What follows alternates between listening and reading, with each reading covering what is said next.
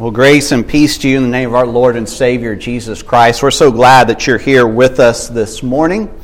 Um, if you were here last week, then, you know at the, the end of service, um, Kent stepped down from being an elder uh, because he needs a break. And uh, I, I want to just say that's a very biblical thing to do. The Bible talks about rest.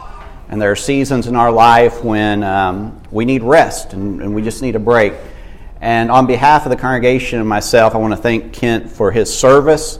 And uh, he has lived a life that, that we can imitate. He, he has uh, sacrificed and served for this congregation, and we are grateful for that.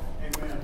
This morning, um, we're going to be in the book of Nehemiah. Uh, you might have to look at the table of contents and find out where that is, but it's in the Old Testament and we're going to be spending a few weeks in, in, this, in this book, in, in a new series.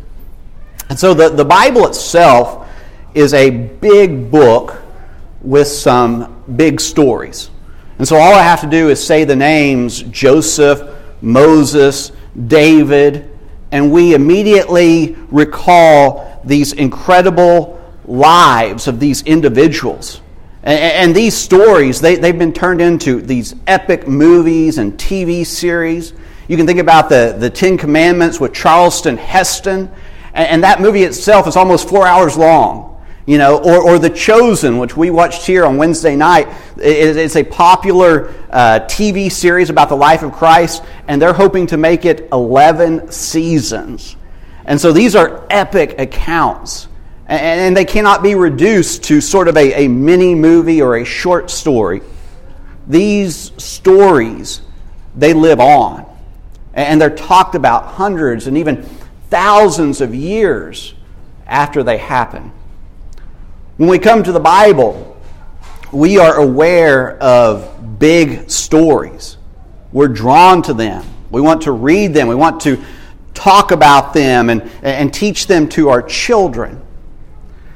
And it's in the midst of these vast tales that some of the other stories uh, get overlooked. And so we know about Isaiah and Jeremiah, but what about Habakkuk? We read the letters of Paul, but what about the letter of Jude? The, the books of the Hebrew Bible are arranged in, in categories. And so the first five books, they're books of law or instruction. Then you have books of history, followed by books of wisdom, and finally, the books of the prophets. And at the end of all the books of history are a couple of, of smaller books that don't get that much attention. They are the books of Ezra and Nehemiah. And it's impossible to look at these books without knowing what has happened up to this point, without knowing their context. These are the last books of history, and so they come at the end of the story of God's people in the Old Testament. And we're familiar with most of the elements of this story. God gives his people a land, and he forms a nation. And the history of this nation, well, it has ups and downs. God guides his people, but often they do not listen. Early on in this story, the people want a king, even though God comes to them and he says it's not a good idea. You know, there, there are reasons why you shouldn't want this, but they, they, they're persistent, and so God gives them what they want. And by the time you get to king number three, that's Solomon, he breaks every command that is given regarding kings in the book of Deuteronomy. And this leads to the dividing of the kingdom. And so you have Israel, which is the northern kingdom. And then you have Judah, which is the southern kingdom. And there are many more bad kings that follow. There are a few good ones, but they're primarily bad.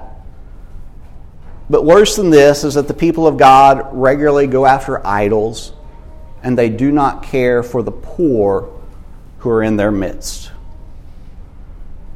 And God is very patient, He's very loving, He's very graceful. But eventually, He allows Assyria to capture Israel, the northern kingdom. And then in 587 BC, he allows Babylon to march on Jerusalem. and to capture that city and to capture the southern kingdom.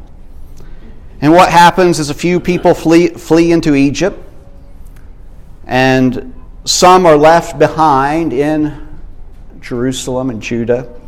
But most of the people of God are taken into captivity. And so they are now living in a foreign land under a foreign government. And all of this begins to change when Persia defeats Babylon. And Cyrus, he's the king of Persia, and he releases some of the, the Babylonian cap- captives and he grants them the right to be, rebuild their temples. And we not only read this in Scripture, we read about it here with this um, Cyrus cylinder, which was discovered um, in the 1800s in Iraq, but you can now go to England and look at it in the British Museum, and it tells about this as well. The first exiles arrived back in Jerusalem in 537 BC, and so that's 50 years after they were taken captive. Okay, that's the, the Cliff Notes version of the history of Israel. But what we need to do to help us understand Nehemiah is to imagine what it would have been like living during these times. And, and when reflecting on the people of God in this story, you can actually place them into three categories. And so you have exiles who stay, that is, they stay in Babylon, they stay in Persia. You have exiles who go, they go back to their land. And then you have some who are never exiled. And it's important that we think about each of these groups and the circumstances that they find themselves in, why they made the decisions that they made. And so, first, you have exiles who stay. These, these individuals had, had been in Babylon for 50 years. And so just think about this for a moment. Someone who was 10 when they were marched out of Jerusalem would now be 60. Someone who is 20 would now be 70. All of the younger exiles were born in Babylon. They, they knew nothing of Israel except for the stories that their parents and their grandparents had told them. Now, as far as we know, life in Babylon was, was not that bad. In fact, we read about several people in the Bible. Nehemiah is one of them, Daniel, others, who did quite well for themselves. People flourished in Babylon. And so it would have been a difficult decision to leave everything that you had and to go back to a land that had been decimated by war. What do you do? There were a lot of people who just chose to stay. We'll stay here. It's pretty good. And then you have exiles who go. And those who went had to decide if it was worth the risk. There was no guarantee that their home and their land that they had inhabited 50 years earlier would still be theirs. Someone else could have moved in, someone else could have settled on it. On top of that, it was a long trip back to Israel. And you were going to have to give up everything that you had worked for in Babylon. You would have to sell all your possessions, or at least most of them, and then take your family on a journey where you were just unsure of the outcome.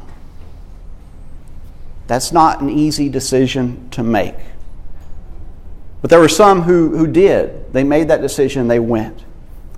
And then there were those who were just never exiled. There, there were some who did not flee into Egypt or, or were not taken to Babylon. And, and these individuals were likely uh, very poor. They, they had little or nothing to, to, to offer. Because you see, what Babylon did when they took people into captivity is they took all the leaders, they took all the people with means. The, the purpose of this is they did not want Israel rebuilding. They wanted to be able to easily control these lands. And so the people that they left there were people that they viewed as having no threat. They were nobodies, they were people on the margins. And so you have a decimated land comprised of a decimated people. It was a land of poverty. Now, knowing all of this, we may ask, you know, why would anyone return? Why would they accept this risk to go from this land that they had called home for 50 years, a land where most people were doing okay or pretty well for themselves, and, and to get up and to leave and go back to this land that's decimated by, war, by war and just uh, it, it was uncertain of what was going to happen? Well, there's only one answer to that question that makes any sense at all, and it's this you had to believe that God was going to restore the nation and fulfill his promises. That's the only reason why you would go back. So those who left, they did so because of faith. What does it mean to be faithful? Well, it often means taking a risk that we would not normally take. This is what happens in the life of Abraham, who leaves Ur to follow God. It's what happens in the life of, of Moses when he leaves this quiet life of shepherding to go and face the king of Egypt. It's what it meant for Peter and the other disciples who left their jobs to sit at Jesus' feet. It is what it meant for the early church who faced persecution, first from the Jews and then later from Rome. It's what happens here in the story of Nehemiah. Faith is taking a risk. It's trusting God when our future is uncertain. It's choosing God over safety and security. The book of Nehemiah is about rebuilding. Nehemiah, we learn in the first chapter, at the very end of it, that, that um, this man had a very lucrative job. He was the, the cupbearer to the king. Now, he could have stayed in that position his entire life and, and he would have had all his needs provided for him. He would have lived a very comfortable life. He had it made. But then he hears about Jerusalem. He hears that his people are suffering. He hears that the walls of the city have been destroyed and they have not been rebuilt in these last 50 years. And what we learn very early on is that Nehemiah is a man of character. And we know this because he gives up comfort and security to do something good. And so, in the midst of destruction and all that is wrong, Nehemiah commits to building. One of the challenges that we face in our culture is that we live in an age of deconstruction. And so people all around us are committed to tearing down. There is no trust in institutions, and so people are wanting to bring them down. We live in an age of cancel culture where people want to destroy the lives of, of anyone who has said the wrong thing. We live in an age of culture wars and partisan politics where, where people want to crush anyone who disagrees with them. We live in an age of upheaval because everywhere we look, people are just committed to tearing down and bringing down everything that is around us. And so, what do we do as the people of God? We need to hear the word of the Lord. We need to hear Nehemiah, who faced similar circumstances. What did Nehemiah do when everything around him was destroyed? He committed to building something good. And this is what we are to do in our day and age. We're to learn from Nehemiah and follow his lead. In a world that is devoted to destruction, we need to build something good. Build something, no matter how small it is. Build something even if we're not going to live to see its completion. Our response to all this tearing down that is going on among us or around us is to be to build something that lasts. And so, where does Nehemiah begin? Well, he begins with hearing the news. And when he hears the news, he mourns. And so this is Nehemiah 1, chapter 1, verse 4. As soon as I heard these words, I sat down and wept and mourned for days. And I continued fasting and praying before the God of heaven. How we respond to bad news tells us something about ourselves. Responding with anger does not help. James 1 and verse 20 tells us that anger does not produce the righteousness of God. And so nothing good comes from a bunch of angry people. Instead, Jesus says, Blessed are those who mourn, for they shall be comforted. Nehemiah mourns when he hears bad news. And this tells us that his heart is soft. And so he refuses to grow bitter and hard hearted. He has compassion. He wants to do something to help. And so adding more fire or adding more gasoline to the fire does not help. Responding to destruction with more destruction does not make the situation any better.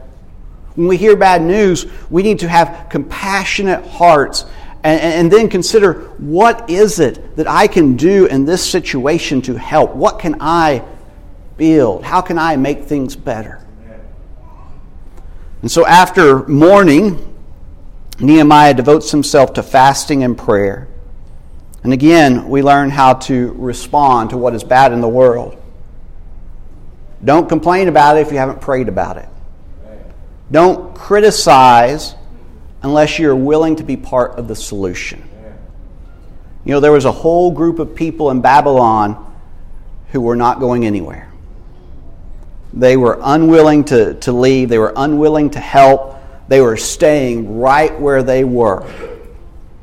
Nehemiah is different. Nehemiah sees what is wrong, and, and even though he has a comfortable and cushy job, he decides to act.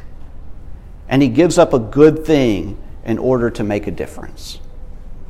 Nehemiah chooses a life of building something good. And the first thing that he builds is a prayer life. And so he develops a relationship with God from which everything else that he's going to do comes from. And so his good works, his good deeds, his faithful words, they, they, they all come from this relationship that he has built with God. What lays ahead of Nehemiah, Nehemiah's task, is not an easy one. He's going to face adversity. People are going to criticize him, they are going to oppose him he's going to hit some rough patches. And the reason he can face all of this and not give up and, and not despair is because he has this strong relationship with God. And so before he acts, he spends time in prayer. And it's not just that he prays, it's how he prays. And so we need to learn from this prayer of Nehemiah that we have, which comprises most of chapter 1. It's Nehemiah 1 5 through 11. Listen, listen to his prayer. And I said, O Lord God of heaven, the great and awesome God who keeps covenant and steadfast love with those who love him and keep his commandments. Let your ear be attentive and your eyes open to hear the prayer of your servant that I now pray before you day and night for the people of Israel, your servants confessing the sins of the people of Israel, which we have sinned against you. Even I and my father's house have sinned. We have acted very corruptly against you and have not kept the commandments, the statutes, and the rules that you commanded your servant Moses. Remember the word that you commanded your servant Moses, saying, If you are unfaithful, I will scatter you among the peoples. But if you return to me and keep my commandments and do them, though your outcasts are in the uttermost parts of heaven, from there I will gather them and bring them to the place that I have chosen to make my name dwell there. They are your servants and your people whom you have redeemed by your great power and by your strong hand. O Lord, Let your ear be attentive to the prayer of your servant and to the prayer of your servants who delight to fear your name, and give success to your servant today, and grant him mercy in the sight of this man. How does Nehemiah pray? He prays first by acknowledging who God is. The world that we live in is a mess. The, the world that he was living in is very similar. It was a mess. His people in, in, in his homeland are suffering. His city is in ruins. And, convincing people that they need to go back and to help, that's going to be a difficult thing. There are not going to be many people who want to sign up for that. And so, what is Nehemiah going to do? Well, the first thing he does is he takes a deep breath and he begins to pray. And he prays to the God who keeps covenant and steadfast love. And so he takes comfort in knowing that God always keeps his promises. That God is always faithful and God always acts out of love. And so when our world gets turned upside down, we need to remember who God is. And this is where Nehemiah begins. But then he keeps going. And he confesses sin. And this is, this is interesting. He, he confesses his own sin, which we're very familiar with. But he also confesses the sins of his family and the sins of his nation. So he says, Let your ear be attentive and your eyes be open to hear the prayer of your servant, that I now pray before you day and night for the people of Israel, your servants, confessing the sins of the people of Israel, which we have sinned against you. So he's talking about the sins of others. But then he says, Even I and my father's house have sinned. We have acted very corruptly against you and not kept the commandments, the statutes, and the rules that you commanded your servant Moses. You know, we sometimes protest against this. We, we don't like the idea of confessing sins that we did not commit, sins that we're not responsible for. But this is exactly what Nehemiah does. And he doesn't just do this once, it says that he does it over and over again. He does it day and night he goes before God and confesses sins. And he prays for sins that have happened in the past, sins that happened 50, 60, 70 years ago, sins that took place before he was born. He acknowledges before God many different sins, and, and not all of them are his. Well, what's going on here? Well, several different things. First, what God wants from Nehemiah, what he wants from us, he wants a contrite heart. And so God is not concerned that Nehemiah acknowledges too many sins or, or sins that he did not commit. He's pleased with Nehemiah because his heart is right. He's humble. He's willing to confess his own sins and, and the sins of others as well. It comes from a very humble place. Second, sin is complex. The effects of sin last for generations. We're told this several times in Scripture that generation generation will endure the effects of sin. And so sin can be what we do, but sin can also be what we do not do.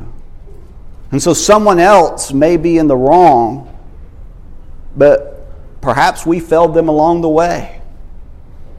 We may have not loved our enemies as we should have. Or we may have not showed someone kindness. Or we may have judged someone rather than shown them grace. And so, in a world filled with sin, it's better to go big. We're not going to get in trouble with God for confessing too many sins. Third, and this is really important, and, and I think this is something that we, we don't realize or we might forget, is that we are all priests. And we're reminded of this in, in 1 Peter 2 9, one of the places, several places though, where it says, But you are a chosen race, a royal priesthood, a holy nation for his own possession. Something changes under the new co- covenant. And now that we're all priests, and what that means is we all have a responsibility. And one of the responsibilities of a priest is to pray for others. And so we're to go to God on behalf of others. This is our job, it's our responsibility. And this is what Nehemiah is doing. He's acting as a priest. He's praying for those who cannot pray. He's praying for those who, who may have forgot to pray, or those who refuse to pray, or, or those whose heart is so hard they're not going to pray. He's a righteous man, and he knows that God is going to hear his prayer. So we live in this world with many faults. And, and one of the silliest things we can do is just waste time arguing about who is responsible. And in doing so, refuse to do anything about a problem because we had nothing to do, about, do with it or, or we didn't cause it. And I know this type of behavior because I see it with my children. Something happens, you know, they, they, they make a mess, they spill something. And, and what happens next is both children argue about whose fault it is. And, and they refuse to clean it up because they, they're convinced that they are in the right. And, and they won't clean it because they're too busy arguing and calling names. And me as a parent, I don't care who did it.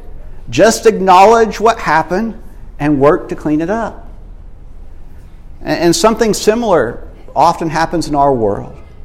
We become so focused on the other side that we don't do anything to address the problems that are right in front of us. Nehemiah gives us this, this wonderful pattern for our lives, and, and, and, in fact, this wonderful pattern for the world. Confess, and then work to make things better. Give up the arguing, give up the debating. Just acknowledge that a wrong has been committed, and then do what you can to make it right. And it doesn't matter if it was your neighbor or if it was your grandfather or your coworker. Our focus should be on what we can do to right the wrong. Amen. Nehemiah's prayer is a prayer of repentance and action. And so he not only acknowledges sin, but he commits in this prayer to changing his behavior and, and to doing something about these wrongs that are in the world.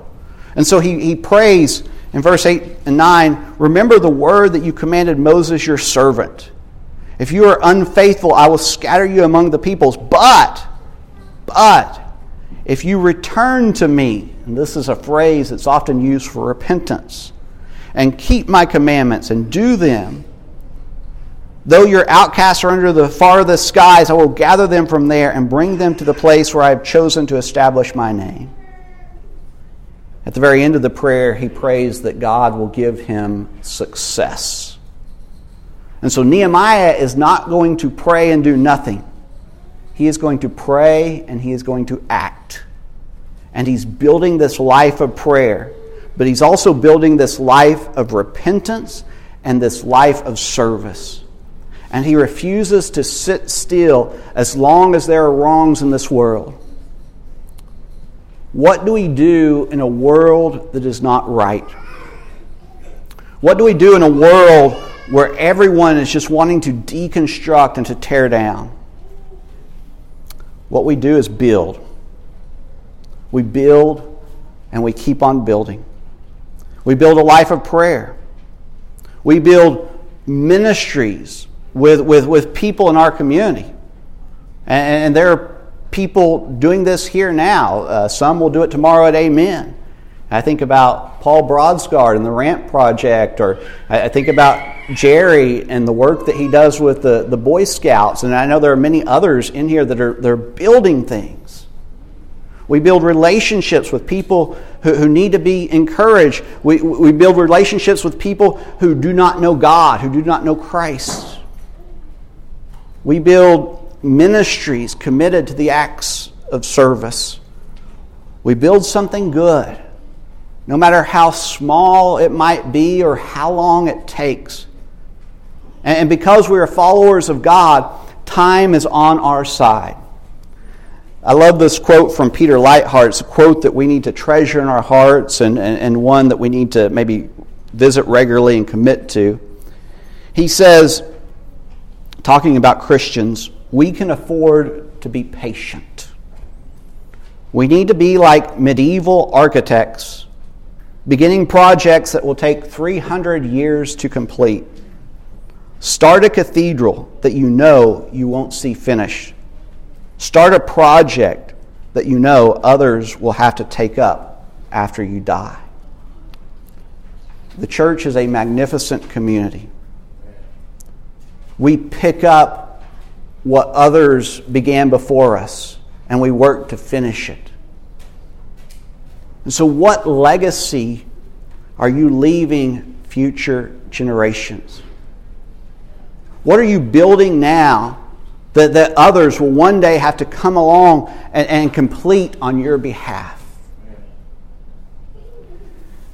If you want to be like the world, go and tear down, destroy, deconstruct, take apart, and leave nothing for the people who come after you. As followers of God, we're called to something different. We are called to create, to build, to reconstruct, to invest in and encourage others, to do good. And we are committed to leaving something for those who come after us. We're doing a good work, a work that will continue on after we die. And so Nehemiah is not just another story, it is our story. It's God's word speaking and working in our lives today. This is the word of the Lord. Now we must go and we must build. Let's pray. Father, we come before you at this time. And we thank you for Nehemiah. We thank you for his faith. We thank you for his courage. We thank you for his willingness to do something good in the midst of destruction and wrong. And Father, may we learn from his example. May we not become discouraged by everything around us. May we commit to doing something good and to building things here in our community. Let's make a difference by building something that's going to last, building something that will continue for years and years to come. We're so grateful for, for Jesus and what he's done for us, and that he walks with us on this journey. We pray this in his name. Amen.